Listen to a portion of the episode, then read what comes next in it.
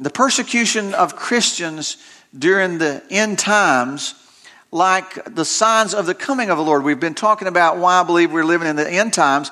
We've talked about the, the, the signs in the, in, the, uh, uh, in the climate, the signs in nature, the signs in the culture, how that, uh, that Luke and Matthew talks about that those signs will, we, we measure them almost like we, we time birth pains with the frequency and intensity of which they occur. Luke and Matthew also mentions the persecution of Christians and the intensity and frequency with which that will occur.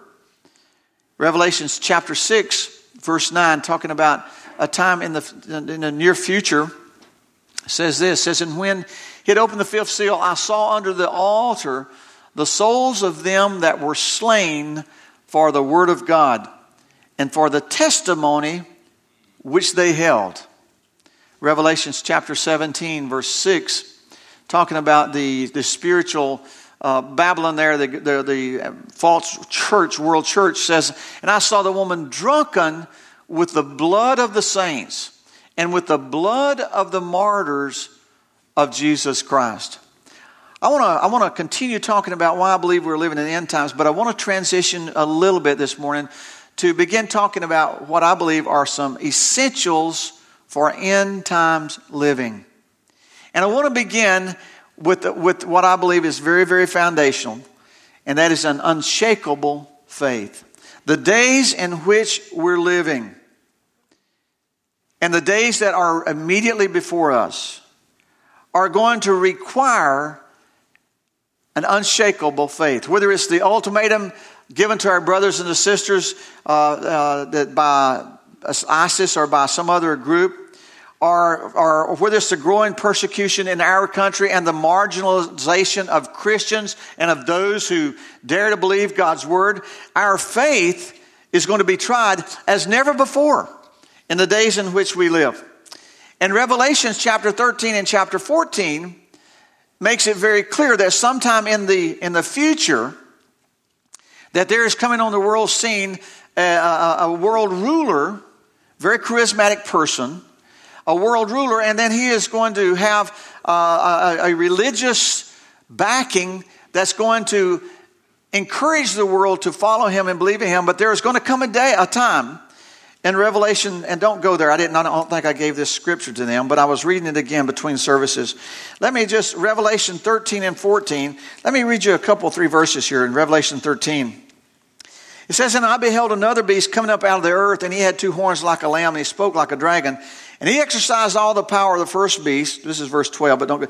And he caused the earth and them which dwell therein to worship the first beast on the earth in the sight of men. And deceived them that dwell on the earth by means of those miracles which he had power to do in the sight of the beast. Saying to them that dwell on the earth that they should make an image to the beast which had the wound by a sword and did live. And he had power to give life unto the image of the beast so that the image would speak and cause as many as would not worship the image of the beast should be killed. Now, I want to look this morning at what an unshakable faith looks like. And Scripture gives us several examples, some great examples what an unshakable faith looks like. Where does it come from? What's it, what's it grounded in? And then I want us to end by just saying, Lord, how's my faith?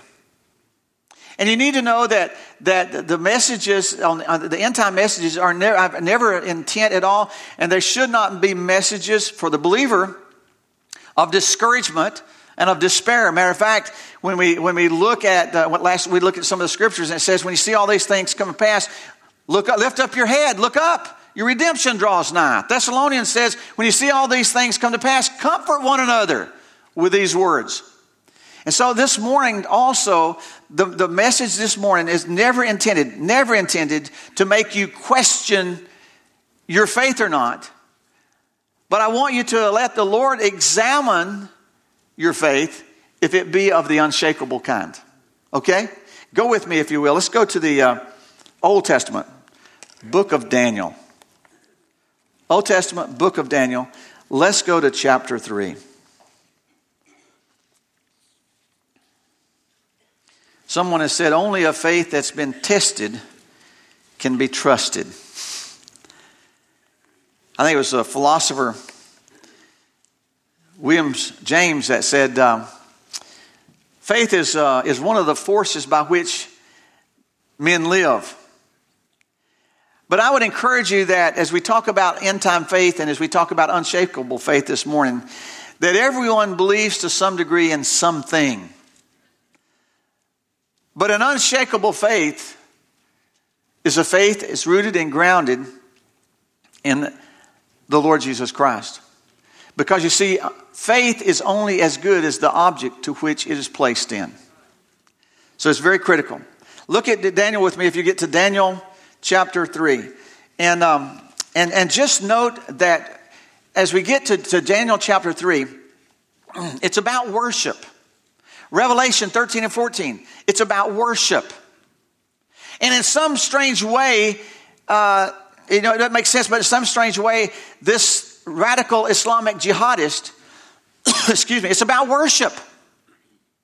They, these, these, I call them barbarians, I call them beasts, I call them controlled by, by the forces from, from hell, the pit. And yet, somehow they believe that they are doing the right thing for their God. And they're willing to give their life for that. And every, ever since the rebellion in the heavens with Lucifer, when Lucifer rebelled and Lucifer said, Hey, I, I can be God. I, I, can be like God. And, he, and, a, and a following of angels, and, and, the, and God kicked him out of heaven.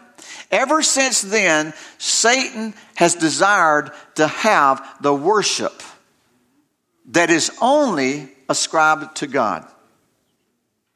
When he tempted Jesus, remember after the, after the, the, the uh, fasting in the desert, one of the, it was tempting Jesus to give them worship. I'll give you anything, just worship me. The future, you know, and what does Isaiah say? Just convert, worship our God. Worship our God.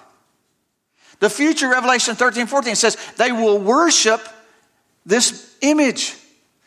Keep that in mind because when we get to Daniel 3, I've never noticed this before until recently.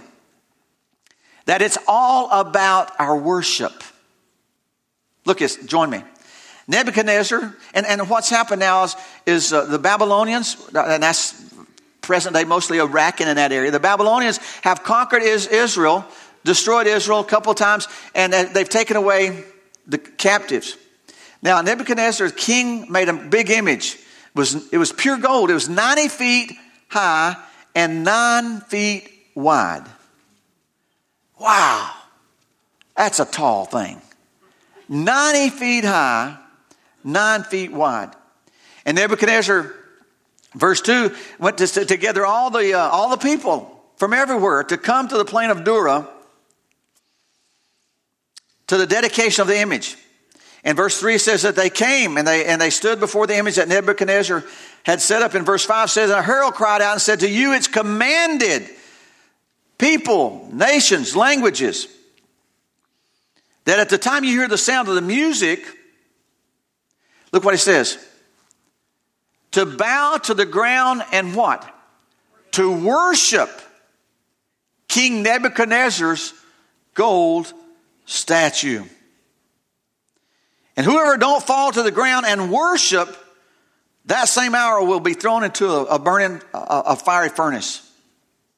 Therefore, at the time when all the people heard the sound of the, of the, of the music, they fell down and worshiped the gold statue that King Nebuchadnezzar had set up. Wow. As we look at this this morning, I know we know the story, okay? I love, as I love one of the stories, three Hebrew children. And, uh, and, and tell you the truth, uh, I, don't, I don't want the familiarity of it to, to just keep us from missing the fact that these three young men were just like you and just like me. And they're just like our brothers and sisters today that are faced with the ultimatum. You convert and worship our God, or we'll kill you. Same ultimatum. Okay? All right, this is, uh, this is uh, it's, it's, it's used. Let's look at what happens in verse 8. So when the, um, when the music sounded, then there was some uh, certain Chaldeans that came near and accused the Jews. And they, they said um, to the king Nebuchadnezzar, Long live the king, these, uh, you issued a decree, decree requiring all the people to bow down and worship the gold statue when they heard the sound of the music. That decree also states that whoever refuses to obey must be thrown in the burning fiery furnace.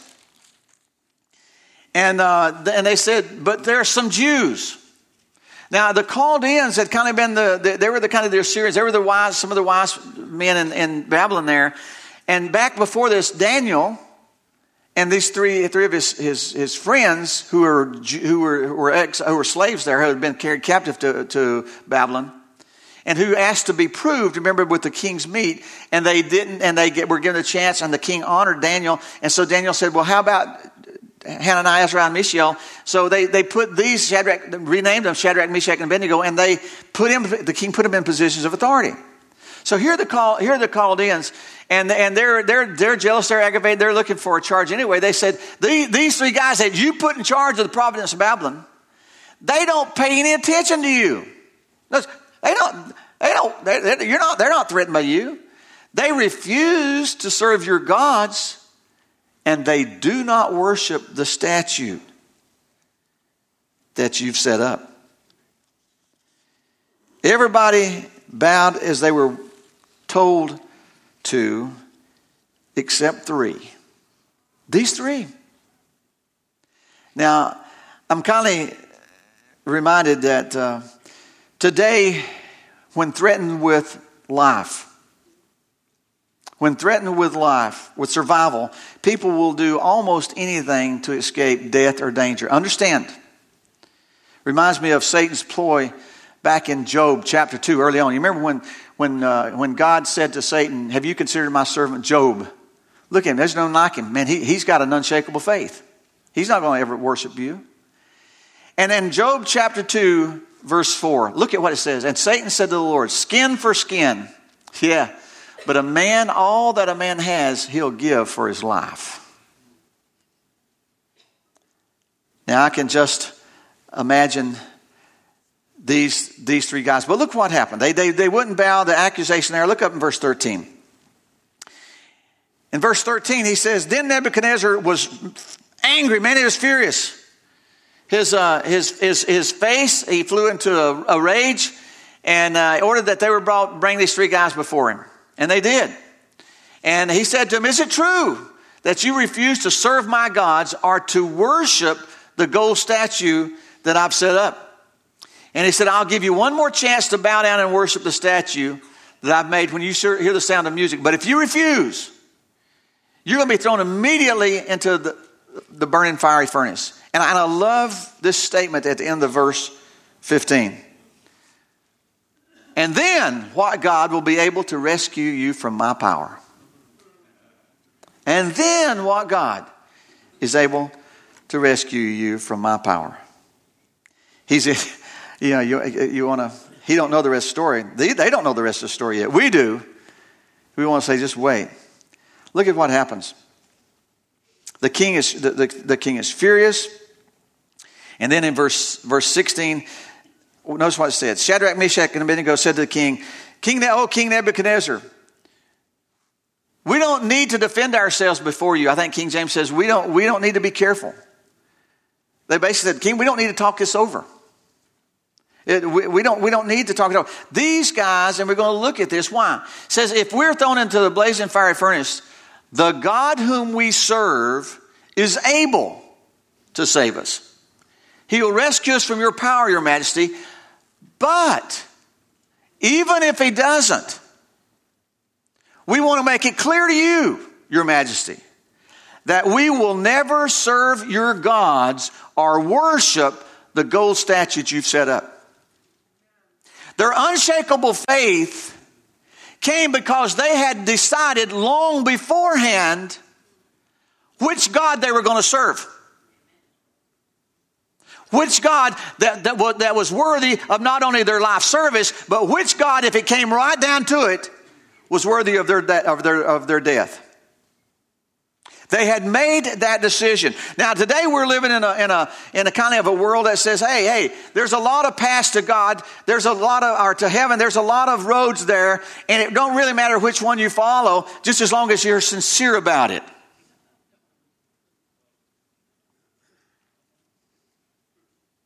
And if that is your philosophy, you're in trouble. Because in the days in which we are living and in the days that are directly before us, you'll be able to worship one God as well as another God as well as another God. But they're all false gods.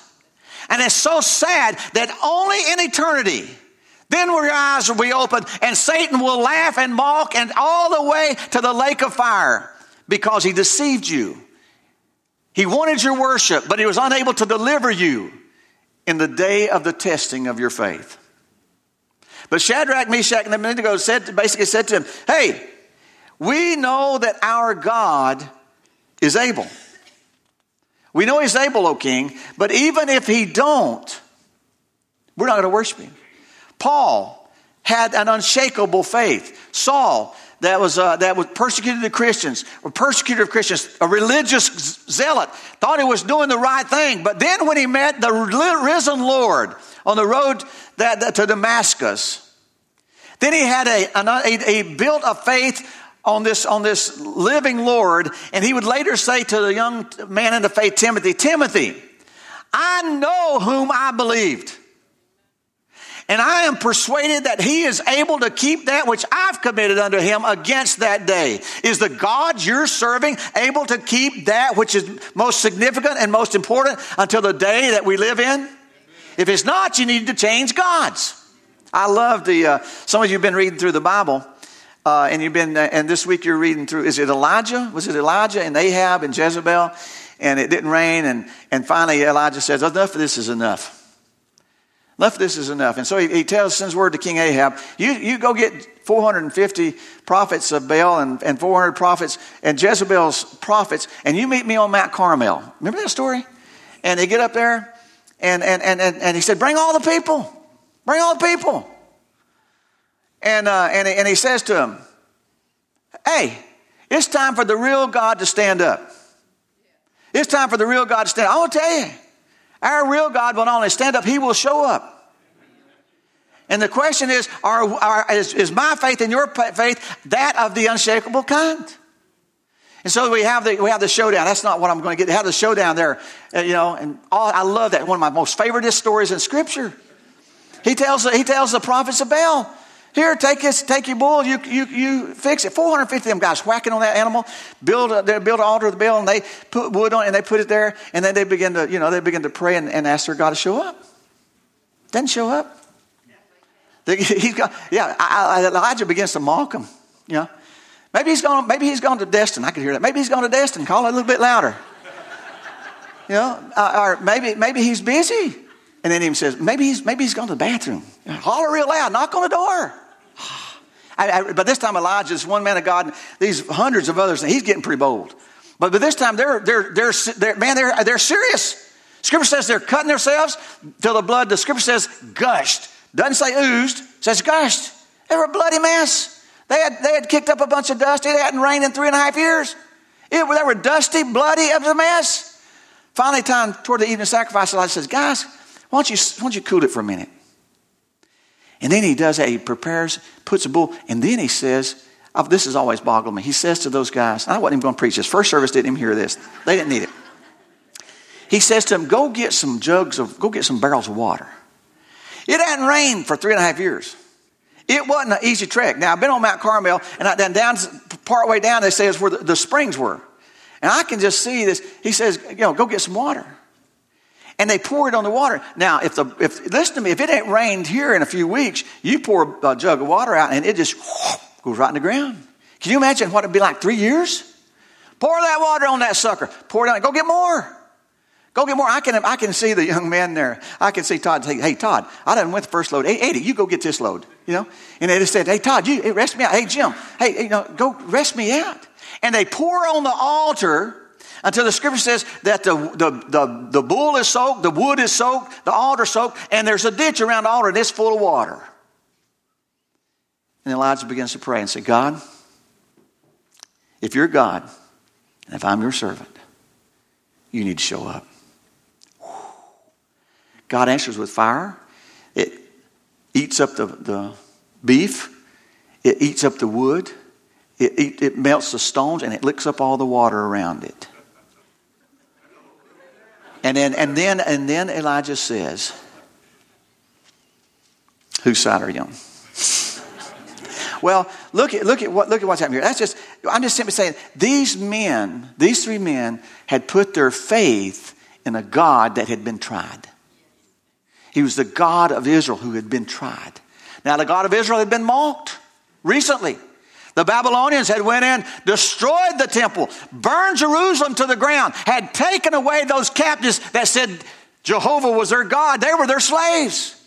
And now the king has said, Who's, Where's your God? I just read this week, and, I, am ashamed. I'm, I'm, embarrassed and ashamed to say that, that I hadn't known much before about the Armenian slaughter of 1915, 1916. Uh,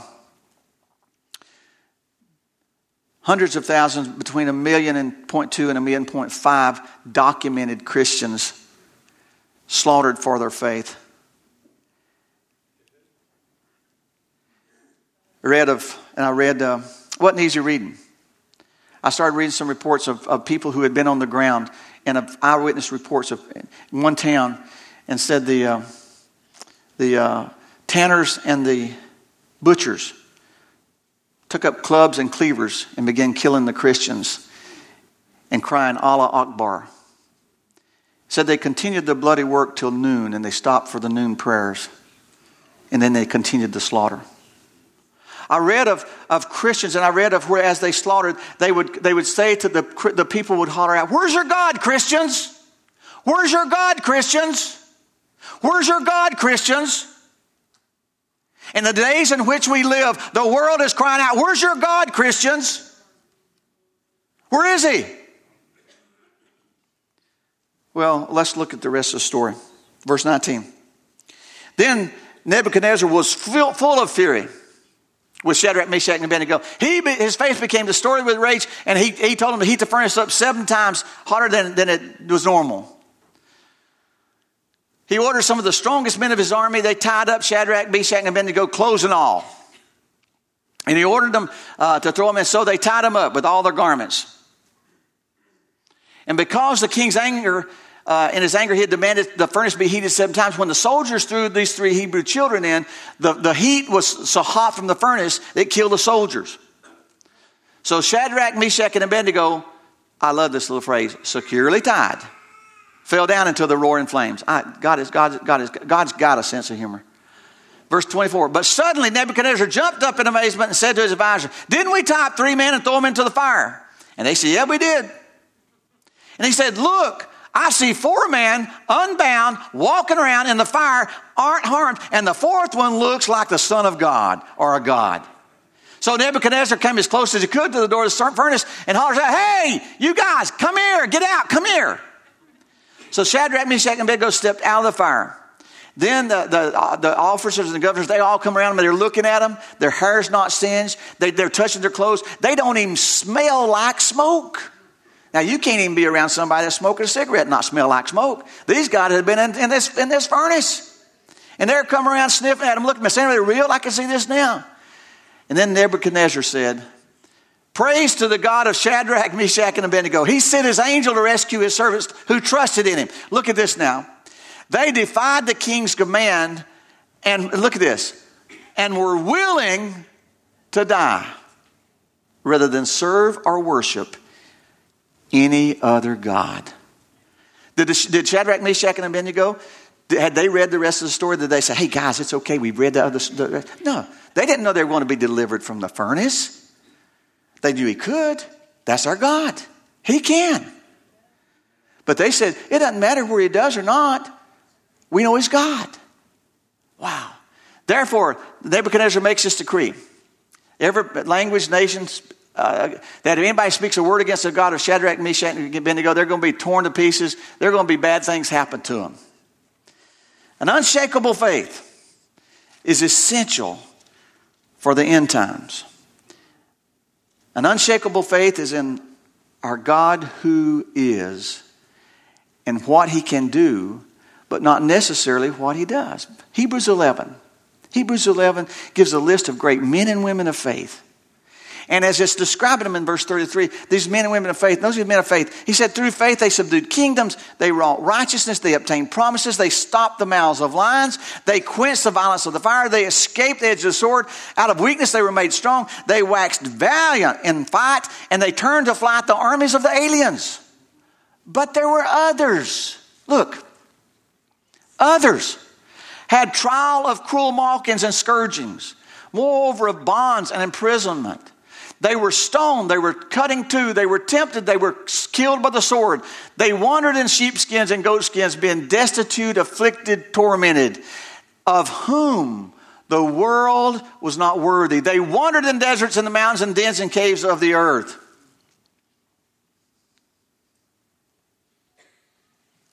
What's the secret of this kind of unshakable faith? I believe they knew the one in whom they had placed their trust and the one whom they had trusted. I was thinking about this uh, this week, and I was thinking about the disciples. Don't, I don't have uh, time to go there. I really kind of I knew I was getting too long with this when I was I got plumb excited.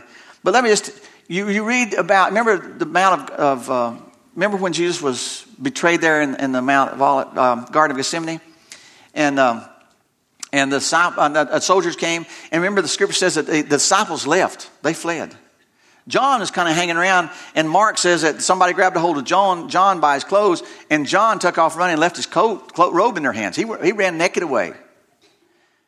They were, where was there, was talk about unshakable faith? Scared to death, man. They run like turkeys. And what about, what about Peter? Big Peter, I'm, I, know, pull a pull a sword and fight. You know, I'll, I'll, fight with you. Well, he follows the distance. Then when it push comes to shove, and somebody said, "Do you know him?" He denies he even knew it. Denied three times, and the third time started cussing. Said, "I don't even know who you're talking about." Now compare that with a faith that is puny as cooked spaghetti, and, and compare that with Acts chapter four. Acts chapter four. Here you've got Peter and, and others been thrown in, in jail been, been beat. And then the authorities bring him to him and say, now you, you, you just can't go around. You, you need to stop what you're doing. You can't talk about this Jesus anymore. And Peter, this Peter who did not even knew him, said, hey, hey, we can't help but tell about this Jesus that you crucified, that you killed, and that God raised from the dead. Now you decide, you decide who, who we're going to answer to, man or God. We're going to answer to God. He was so bold. What made the difference? What made the difference in these other disciples? Uh, history tells us that, that uh, most all of them, maybe except the possibility of one or two, died for their faith. These same ones who ran when Jesus was there. Now they died for their faith, boldly proclaiming, You can kill me, but I'm not afraid. What made the difference? I believe I believe they had met the resurrected Lord. ah! And this, they had seen, they had seen their leader nailed to a cross. They had seen their leader die. They had seen him take his lifeless body, take him from the cross, put in a grave. But three days later, they see this living Lord and they remember the words of Jesus Don't fear those who can kill the body only. And can't you just imagine these disciples? Hey, hey, hey, hey, you can kill us, but you know what? We're going to live again. You can't destroy our souls. Jesus, you killed Jesus where he's now. He's alive. You can't go to the grave and dig up his bones. He's alive. I believe it's that, that, that settledness that they put their faith and they gave their lives for a God that they knew was living and alive. Why did God. Um, I've wondered about this. Why did God include the story of um, Daniel 3 in the Bible? I, you know, I'm, I'm, convinced that everything in the Bible is, is, there for a particular reason. Now, I tell you, I just have trouble with the begats and the begots. But they're there. But, but Romans chapter 15, verse 4 says this. It says, And such things were written in scriptures long time ago, long ago, to teach us. And the scriptures give us hope and encouragement as we wait patiently for the Lord's promises to be fulfilled. I believe that, first of all, this was a great, that what happened in, in Babylon, what happened there on the plains of Dura, had to be a great encouragement to, to, the, to the nation of Israel. Had to be a great encouragement for the Jews. It couldn't have looked worse. Their land had been destroyed. The temple was destroyed. Jerusalem had been burned. What people were not killed were taken captive, and the ones that weren't taken captive were left to a, to a land that had been absolutely ruined by an invading army, as, as desolate as they could leave it.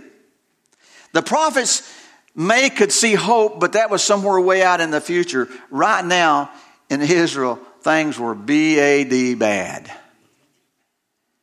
But I believe word got back to Israel. Hey, God's still God. Did you hear what happened over in, uh, in, in, in, Babylon? Did you what happened to, to oh, Hananiah, Azariah, and Mishael? Yeah, the three kids, they were the kids. You know what happened to them? Have you heard about the decree that King Nebuchadnezzar now has, has put out? That it's the gods of Abraham, uh, God of Nebuchadnezzar, of Shadrach, Meshach, and Abednego that everybody's going to worship. Have you heard that? They were written for encouragement. I believe they were written for encouragement for us. See, uh, life may be relatively safe and comfortable where we live right now. But in many places, God's people are paying a high price to keep their testimony. Day after day, they're told, fall down and worship the gods of the world. And Peter warned that in the end times there would be fiery trials that would, that would test our faith. And we need to know that not every believer is spared of the fiery furnace. I've wondered, you know, I see the picture of the 21 Christians on the shore of Libya with ISIS marching them down and ISIS standing behind them ready to, to cut their heads off. And I'll just tell you, there's a part of me that wanted God to strike lightning, send lightning out of heaven, and just take, take out the 21 ISIS, God. Let it be on national television and show, the, show them who's real God. I, if I could have been God for a few minutes, I would handle it. I would have probably messed up big time. And I, you know, this week I was saying to someone, man, I wonder why God didn't do that. And they said, probably because God knows eternity of hell waits him. He's wanting some of them to come to know him yet. They were more spiritual than I was. ISIS could take their heads, but they couldn't touch their souls. You see, God has never forsaken a one of his, and he never will. He never will. Unshakable faith is required to stand strong and not bow their knee before the world. Could talk about, I mean, we're looking at this, this is the end times, but I could talk about other things that, that shake our faith. Could have talked about death, death of a loved one, a spouse, a child. Many people have turned and walked away at a death that they couldn't explain. Could talk about divorce, could talk about disaster. Could talk about ruin. Less brutal things, but all things that have power to, to really shake our faith to the very core. I'm going to close. I, it's time. Uh, if, I don't, if I don't close now, I'll start talking about food. And I hadn't mentioned food all service till now. Go, uh, Craig Habakkuk. Habakkuk chapter 3. Let me, let me set up the last two verses. In Habakkuk 3, the prophet has been, has been talking about the majesty and the power of God to deliver his people. And he's saying it's absolutely undeniable. It's absolutely, he, God is able to do it. He can do anything. He, look at, he's talking about God's power. But then he closes, he closes with this, what I feel like is unshakable faith in who God is and not just what he does. I read this and I, I, I looked back in one of my Bibles I had many years ago. At the end of, uh, of, of verse uh, 18 or 19, I'd put, Praise the Lord. Look at this. The prophet's writing. But he says, But if the fig tree doesn't blossom, neither fruit in the vines, grapes on the vines, the labor of the olive shall fail, the fields with the crops dry up in the field, yield, and the flocks cut off from the fold. They, they die giving, giving birth. Even though there's no herds in the stalls, yet I'll rejoice in the Lord.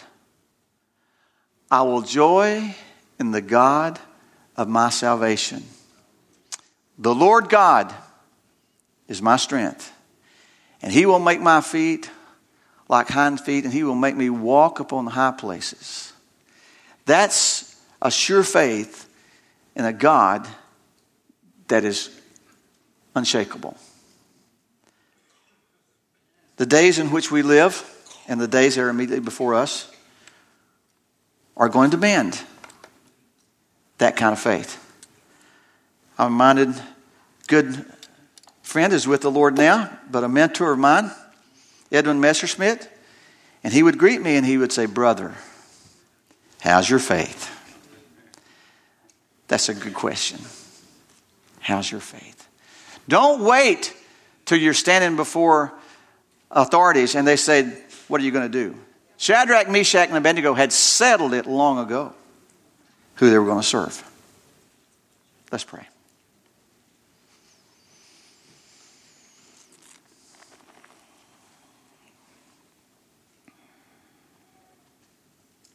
Father, we love you this morning. We praise you. We thank you for who you are and all you do. Lord, your awesomeness, your power is beyond question. Your authority and your glory is unshareable. And Father, this morning we seek to put our faith, our full faith and trust in you so that we would be unshakable.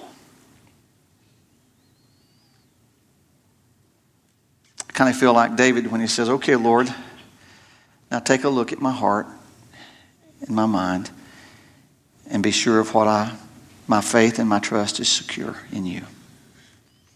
This morning, if you know that you've committed unto the Lord your soul and you know that He's able to keep it, but you commit like Habakkuk, whether he does or whether he doesn't, whether he rescues you from the furnace or whether he doesn't, He's still sovereign God, and you're going to trust Him. And you've settled that long ago. I'd like for you just to stand. Don't look around. Just keep your heads bowed and your eyes closed and stand to your feet.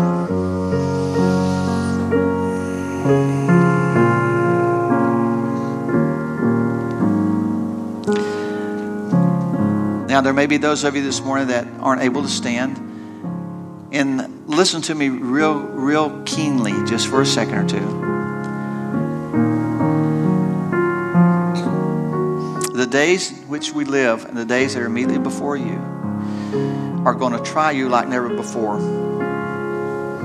You need a sure faith. You need an anchor that you can trust. And I'm here to tell you that's Jesus Christ.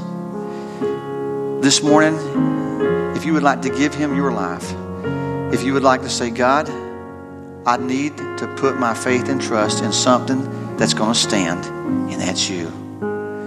And right now, by an act of faith, you'll stand and say, God, come into my life. You stand and join these that are here.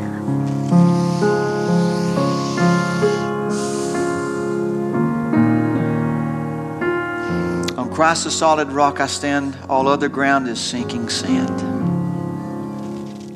Father, this morning, you be glorified in our lives. Everything that happens to us, may we bring you glory and praise. Lord, may our faith be of the unshakable kind and Lord, may it be a powerful tool used in the hands of the Master for your glory and for your kingdom. In Christ I pray. Amen. God bless you.